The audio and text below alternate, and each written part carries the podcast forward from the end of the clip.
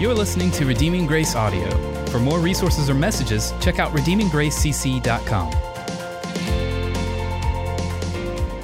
I want you to close your eyes. Now, this is going to require a little bit of Scout's honor because I can't see you. But I want you to close your eyes. We're going to do a little imagination game.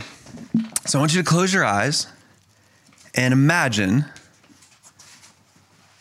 that the world as you know it has suddenly changed. Now, I know this is to be hard. I know this is to be a stretch, but I want you to imagine that the world as you know it has just suddenly changed. You can't go the places you want to go. You can't do the things that you want to do. All of the conveniences that you're so used to have been taken away, and everything feels like it's completely turned upside down. Now, I want you to open your eyes. Yeah, it's not much different out here either. In fact, that just seems to be our reality, right? And it feels very unfamiliar because I know I've never experienced anything like this. But this is not a completely unfamiliar thing for God's people.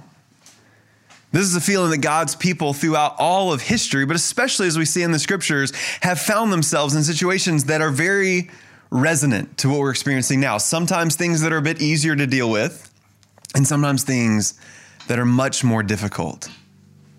And in, if it makes you feel better, in almost all of these seasons, in almost all of these times since the New Testament, everybody that's gone through a season of this kind of life change and difficulty has been fairly certain that it was a sign of the end and that Jesus was going to return. And so if you found yourself nervously going back through some of the Revelation sermons and trying to figure out if I slid one in there about coronavirus about three months ago, or if you've got neighbors that are posting things on their social media about how this represents this represents this represents this, they're not alone. They're in good company of faithful, well meaning Christians throughout the past 2,000 years who, every time their life has changed, has thought, surely this is a sign of the return of Christ. When in reality, as we talked about through the book of Revelation, that's not really how we're supposed to be digging through this. But it does leave us with a hard difficulty of how do we adjust to this as normal? No matter how long this lasts, this is going to be a very inconvenient and difficult thing and causing some people incredible difficulty, not just from a physical or health standpoint, but a financial standpoint, a work standpoint, and just the uncertainty of not knowing what everything looks like on the other side of this whenever that comes. And so we're going to go to Jeremiah chapter 29. And Jeremiah's 29th chapter is one that has had some interpretation difficulties, especially I think in American Christianity. It has often been turned into because, you know, you think Jeremiah 29, you think Jeremiah 29, 11, the memory verse that everyone grabs out of this passage. And that verse in particular has been used as a mantra for prosperity preachers to say that if you just live in a certain way, if you just do certain things, then God is going to prosper you. Then God is going to give you a future and a hope and give you all of these things.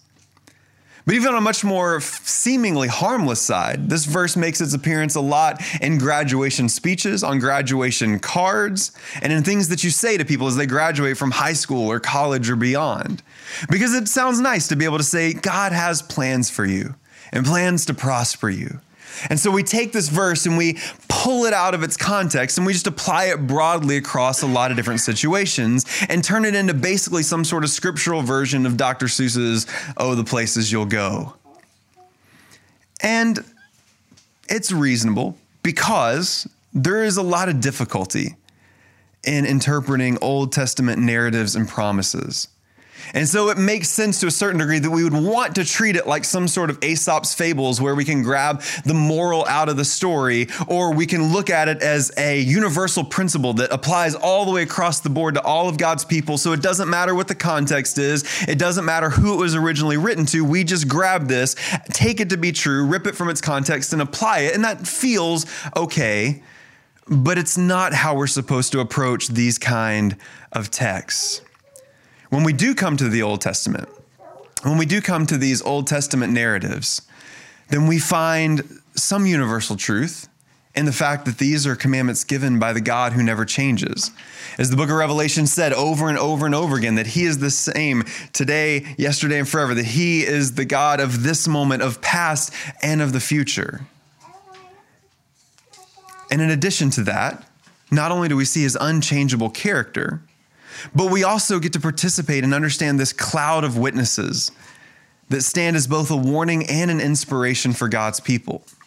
And so, while we might not be able to look at this as a one to one guide on how God's people can live in a world wrecked by coronavirus, or some sort of commandment that extends with these same promises attached to anyone who lives them out in any circumstance or any situation, this passage of scripture does give us a helpful framework as we see how God's people live in uncertain times.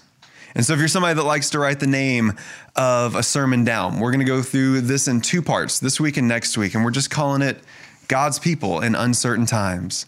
And we're going to look at, at the people in Jeremiah 20, 29, verses 1 through 14, see how they responded to their circumstances, recognize it in their context, see how it felt for them, but also try to understand how, as modern Christians, we can look back on this and see how God instructed his people to live and see how that can help us to be able to navigate difficult and uncertain times as well.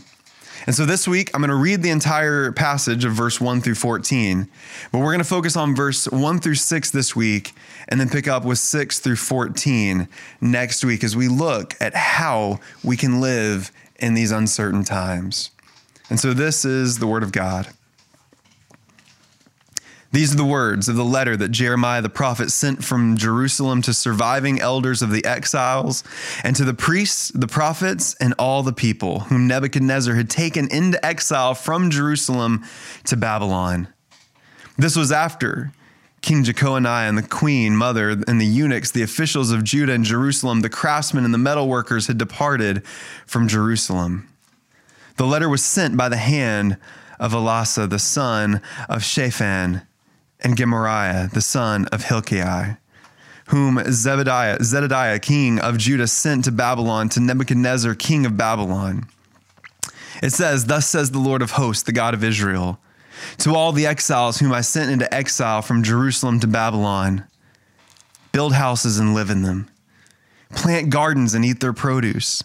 Take wives and have sons and daughters. Take wives for your sons and give your daughters in marriage that they may bear sons and daughters.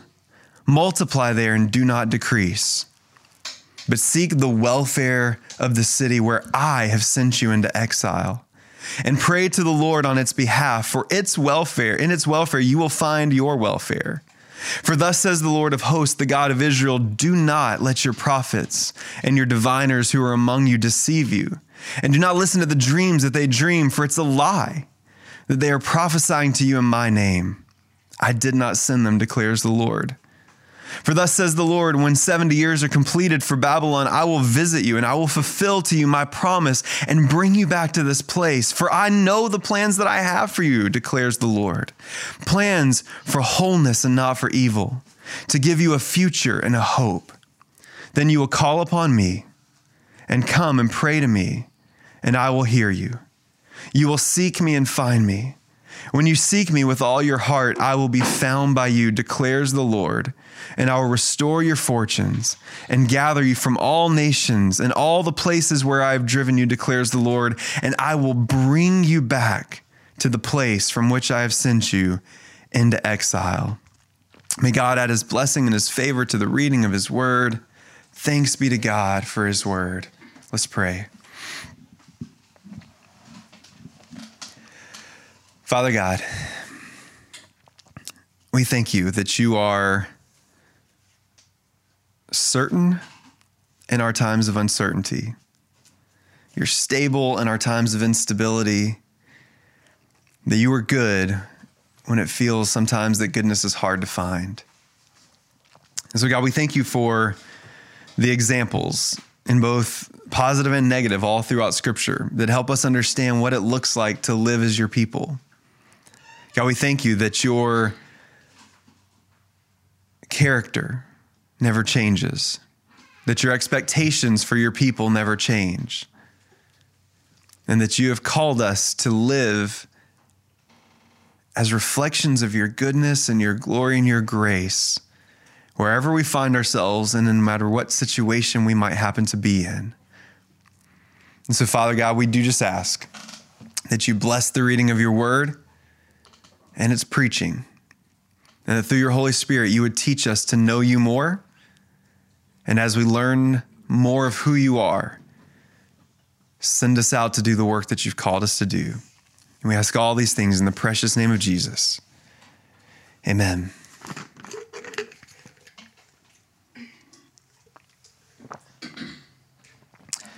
When you think about our current situation, it seems like at least the loudest voices are finding themselves on one of two poles, one of two extremes. And I think that's especially true in Christianity, but I think we have a tendency to fall towards one in particular.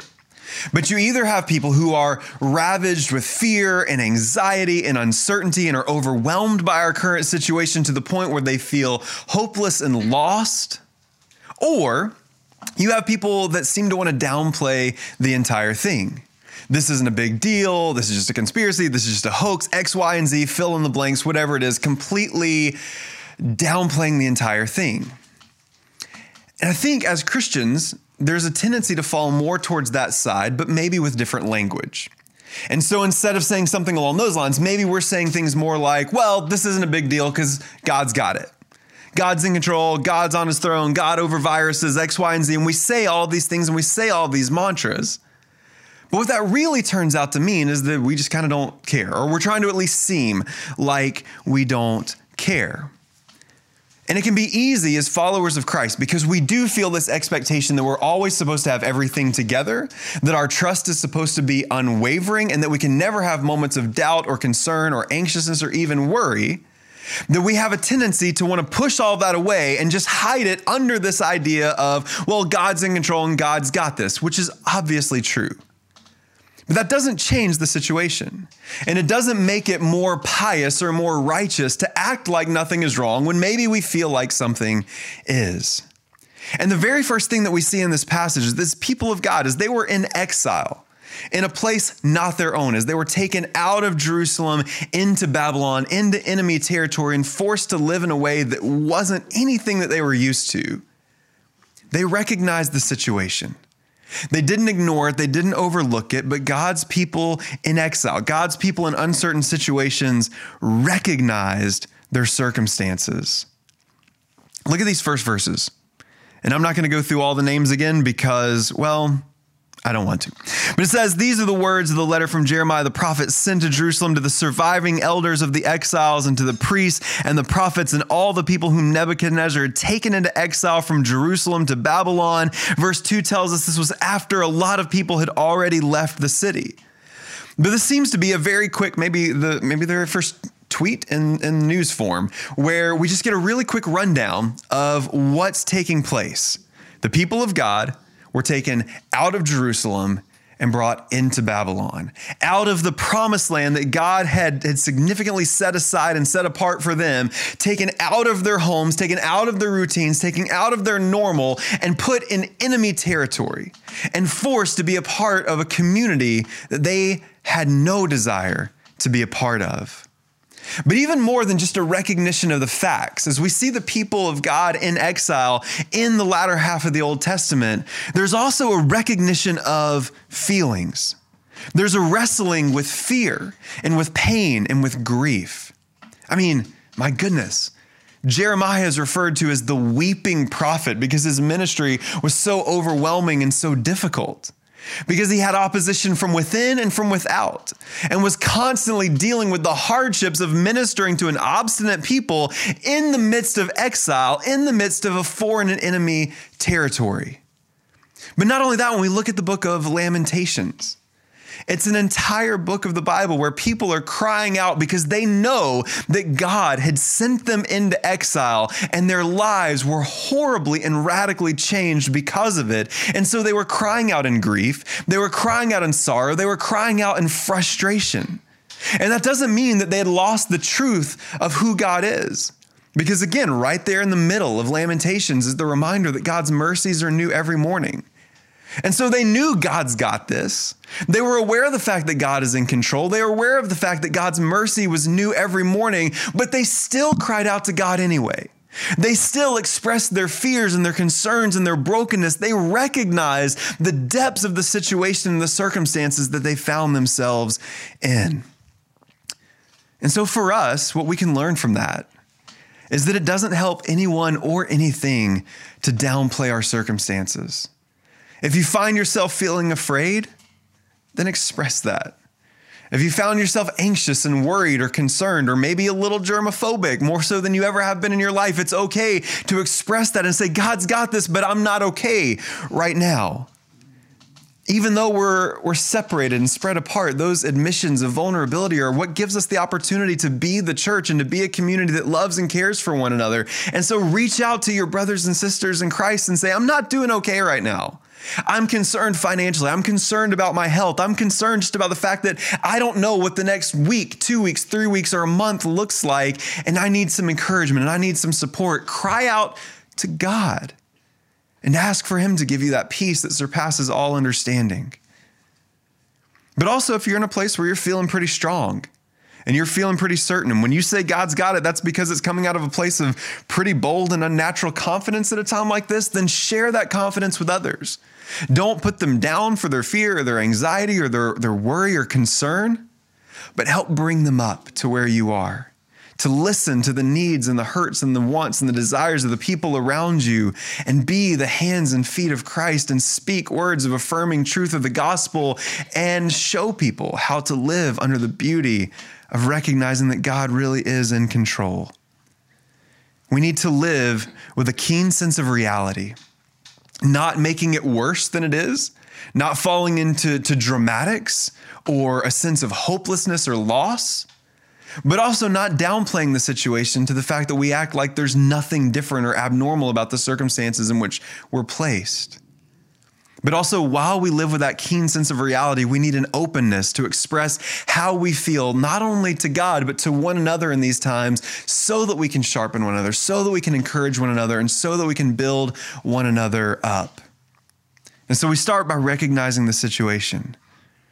But then also, it's important to recognize God's sovereignty. Look in verse 4 says, Thus says the Lord of hosts, the God of Israel, to all the exiles whom I have sent into exile from Jerusalem to Babylon. Ugh. That's rough. And that's got to be rough for the people of Israel to hear this. Because God says, The people who are in exile, whom I have sent from Jerusalem to Babylon. He's not writing a letter to people that have helplessly been taken away by this foreign invading enemy, but God says, No, Babylon may be the culprit here, but I'm the one who's behind it. And it can be easy to look at that passage and say, Whoa, God, what? What do you mean you're the one that sent these people out of the land that you promised them, out of the land that you went to great pains to bring them into, and now you've sent this invading army and to take them out of their homeland and into exile? But while that may be shocking to read, it wasn't that shocking for the people of Israel, at least for the ones who had been paying attention. Because there's a lot of lead up that gets here.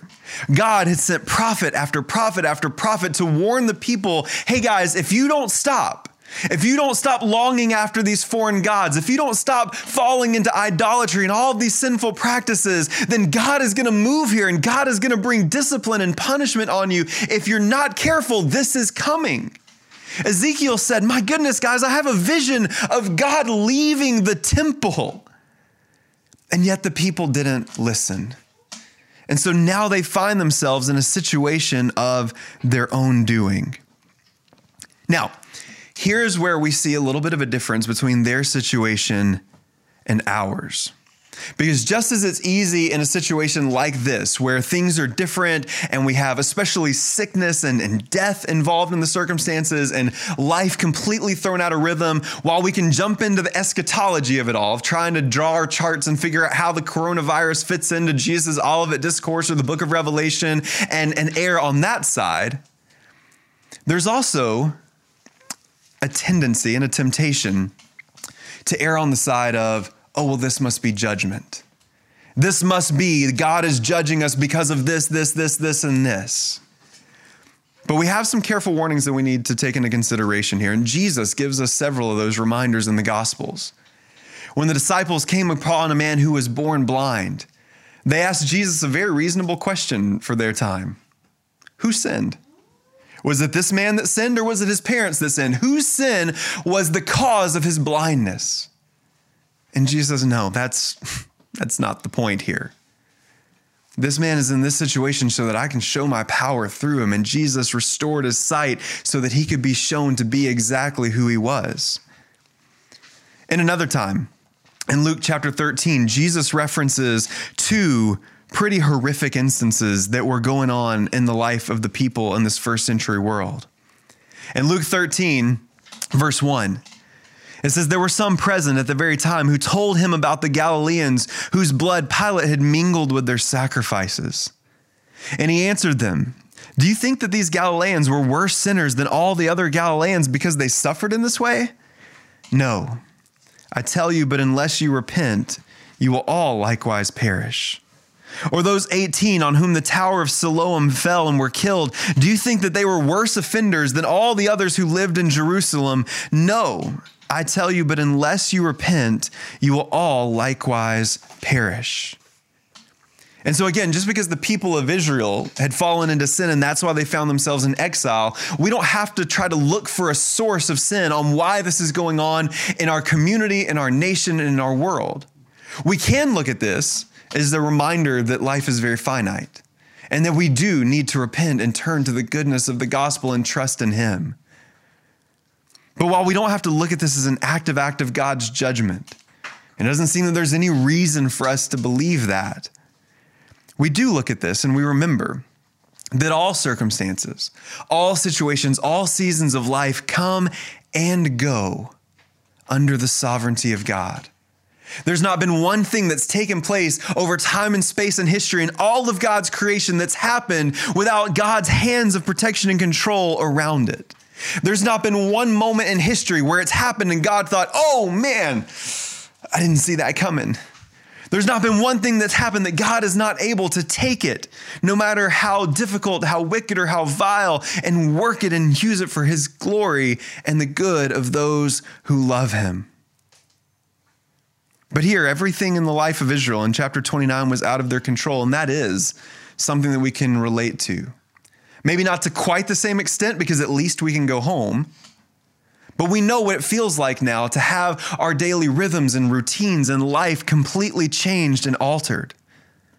But we have to remember that while this situation is out of our control, nothing is out of the control of our God. Nothing takes him by surprise or moves beyond his grasp. In the book of Revelation, we saw this reminder that the triune God is moving and active in his world as we saw Jesus in the midst of the churches and the Holy Spirit empowering the churches and the believers of God to do the work of God. And all along, throughout all of the history that the book of Revelation covers, God is on his throne. And not one thing happens that makes God shake his head in bewilderment, that makes God go back to the drawing board, that makes God try to figure some things out, that makes God get off of his throne. Nothing causes him anxiety or worry because he is sovereign over all things. And so it's important for us to remember that God is with us, that God does have this, and that God is in control. And to do that, we need to be very conscious of his presence and practice the presence of God in our lives. Practice remembering that the Holy Spirit is in and through us, working constantly. Even if we can't meet together as a church, that God is still active in our lives and working through all the things that are happening, even right here and right now. And to remember that God is sovereign over unstable, uncontrollable, and unimaginable circumstances.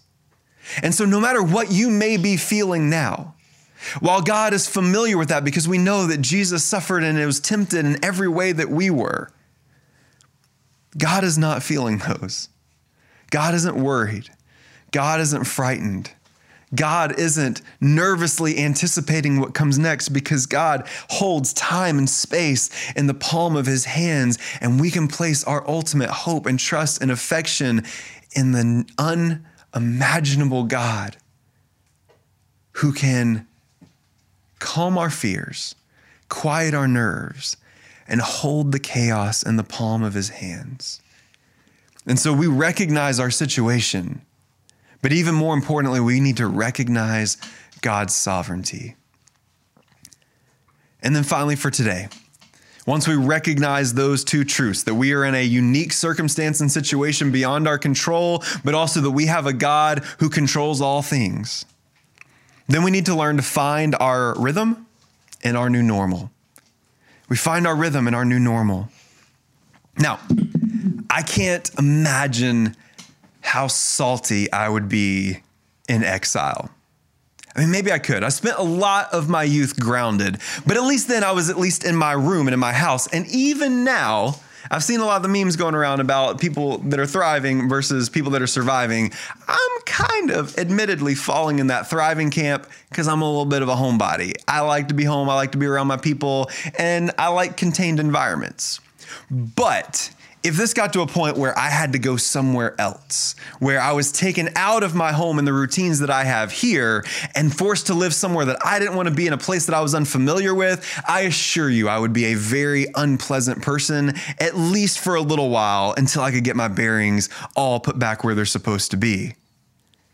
But for these people in Jeremiah chapter 29, their homes, their routines, their eating habits, their lives, even their worship was completely shaken apart. And there was nothing they could do about it. And so once they're there, they have a few options for response. One, they could just shut down. They could say, you know what? I'm done. You guys want me over here? You want to take us out of our homeland? You want to bring us here and you want to expect us to work and to live and to do things for you? Not going to happen. I'm going to hole up in this place that you've given me. I'll hunger strike. I'm not going to talk to you. I'm not going to interact with you. I'm not going to have anything to do with you. I'm certainly not going to work for you. And if you want to kill me, fine, kill me because you've already ruined my life. We're just going to be over here doing our thing. You do whatever you want to do. They also could have tried to rebel. They could have gotten together in hushed meetings and whispered about weaknesses in the Babylonian Empire and thought maybe if we just did this and this and this, and maybe if we tried this and this and this, and they start bringing together and the group begins to grow, and they could try to rebel and overthrow the Babylonian government and take back not only their land, but this new land. But there was also a third option. In fact, this one was more of a commandment than an option. And that was they needed to live. Look at verse 4 through 6. Thus says the Lord of hosts, the God of Israel, to all the exiles whom I have sent into exile from Jerusalem to Babylon build houses and live in them, plant gardens and eat their produce. Take wives and have sons and daughters. Take wives for your sons and give your daughters in marriage that they may bear sons and daughters. Multiply there and do not decrease. God says, You need to live your life. You need to go about the things that you were doing and live your life in Israel in Babylon. Now, again, we know that we can't live our life like normal right now. That's the whole point of all of this that we need to break with our normal routines and our normal habits and the places that we normally go. We can't live normal lives. Although, if you want to plant a garden and eat its food, now would probably be a good time to start doing that. But we've already talked about through the entire book of Revelation what life looks like in the in between. And that we are called to always be active, to always be working, and to always be worshiping. But when our rhythms get interrupted, even in a small way, it can throw us off if you have a little extra traffic on the way to work, if something doesn't go the way that you're supposed to, if your printer doesn't work right at work, if whatever happens, if something small throws off just the normal rhythm and the normal flow of your day, it can really mess up the rest of the day. And when you have something of this ma- magnitude, of this size that we're experiencing now, where the entirety of our life rhythm is thrown off, it can throw us into chaos and it can even throw us into apathy. Where we just say, you know what? Why bother doing anything? This is maybe, hopefully, just a temporary thing. I'm just going to wait it out here. I'm just going to bury my talents. I'm just going to sit in my house. I'm not going to go out. I'm not going to do anything. I am just going to sit here and not care about anything until I can get back to life the way that I want it. But as we've seen all the way through the New Testament, the kingdom of God is not a place, and our faith is not a nine to five. And we don't have the option to set down the work that Christ has called us to do just because our situations are less than ideal, just because our situations are chaotic. My goodness, to these people that were in exile in Babylon, their situation was tragic. And God still expected them to do the work that they were called to do. Just because the world stops doesn't mean that we do. We just have to adapt to our new normal and reset the rhythm around the gospel. To the people in exile, God said, You're in Babylon. Deal with it. Plant your gardens. Live your life. As we're going to see next week, He instructs them to live for the welfare of their city, this city that He had placed them in. But he says, Your identity is my people, it hasn't changed. You're not Babylonians now. You're still the people of God, and you still need to act like it, and you still need to live like it. And the same challenge echoes through generations of Christians who have found themselves in exile time and time again in a variety of different circumstances. And so, no, we can't do life or we can't do community as normal. But the gospel hasn't changed. And our calling as followers of Christ hasn't changed. And so, how are you using your time at home? How am I using my time at home?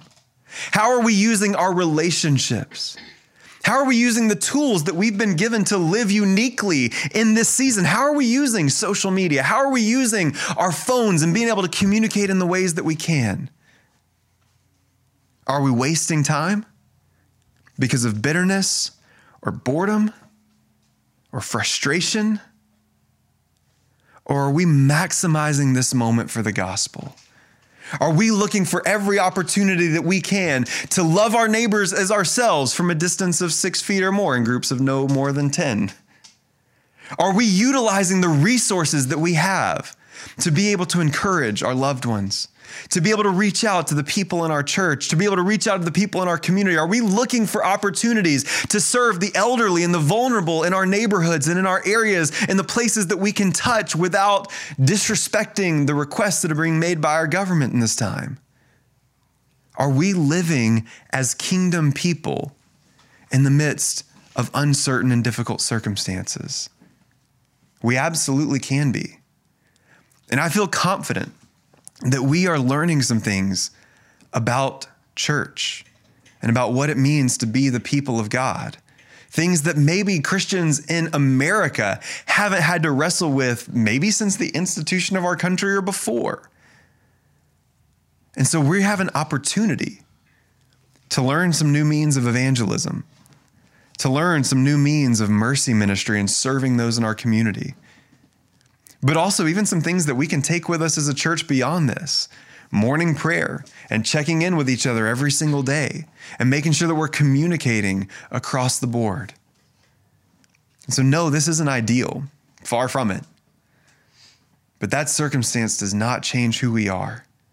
As a follower of Christ, you have been given a mission as Redeeming Grace Community Church, we have been given a mission. I know we probably have some people joining us from other places and other possibly even other churches. All of us as Christians, part of the church with a capital C, we have been given a mission to go and make disciples of all nations, baptizing in the name of the Father, Son, and Holy Spirit, teaching them to obey all the things that Christ has commanded us. And we don't get to remove that commandment just because our circumstances change. And so we need to be people of action, people of work, and people of worship, even in the midst of difficult and overwhelming times. Let's pray. Father God, we thank you and we praise you for who you are and all that you've done. God, we just ask that you would help us to come to terms with our circumstances Help us to understand well our situation, to be okay at times with not being okay, but to trust more than we fear, to remember that the God who feeds the sparrows and clothes the flowers of the field is the God who saved us and sustains us by his grace and his mercy.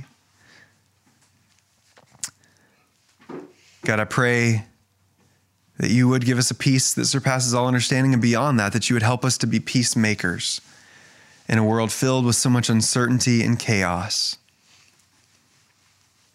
God, that we would recognize your sovereign hand over all things and that you would be honored and glorified through our lives. But God, that we would, in the midst of this time, no matter how long it lasts, learn to reset our rhythms, to find a new normal, but to center that new normal around the gospel.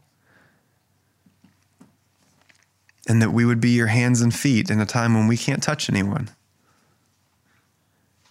That we would be your church in a time when we can't come together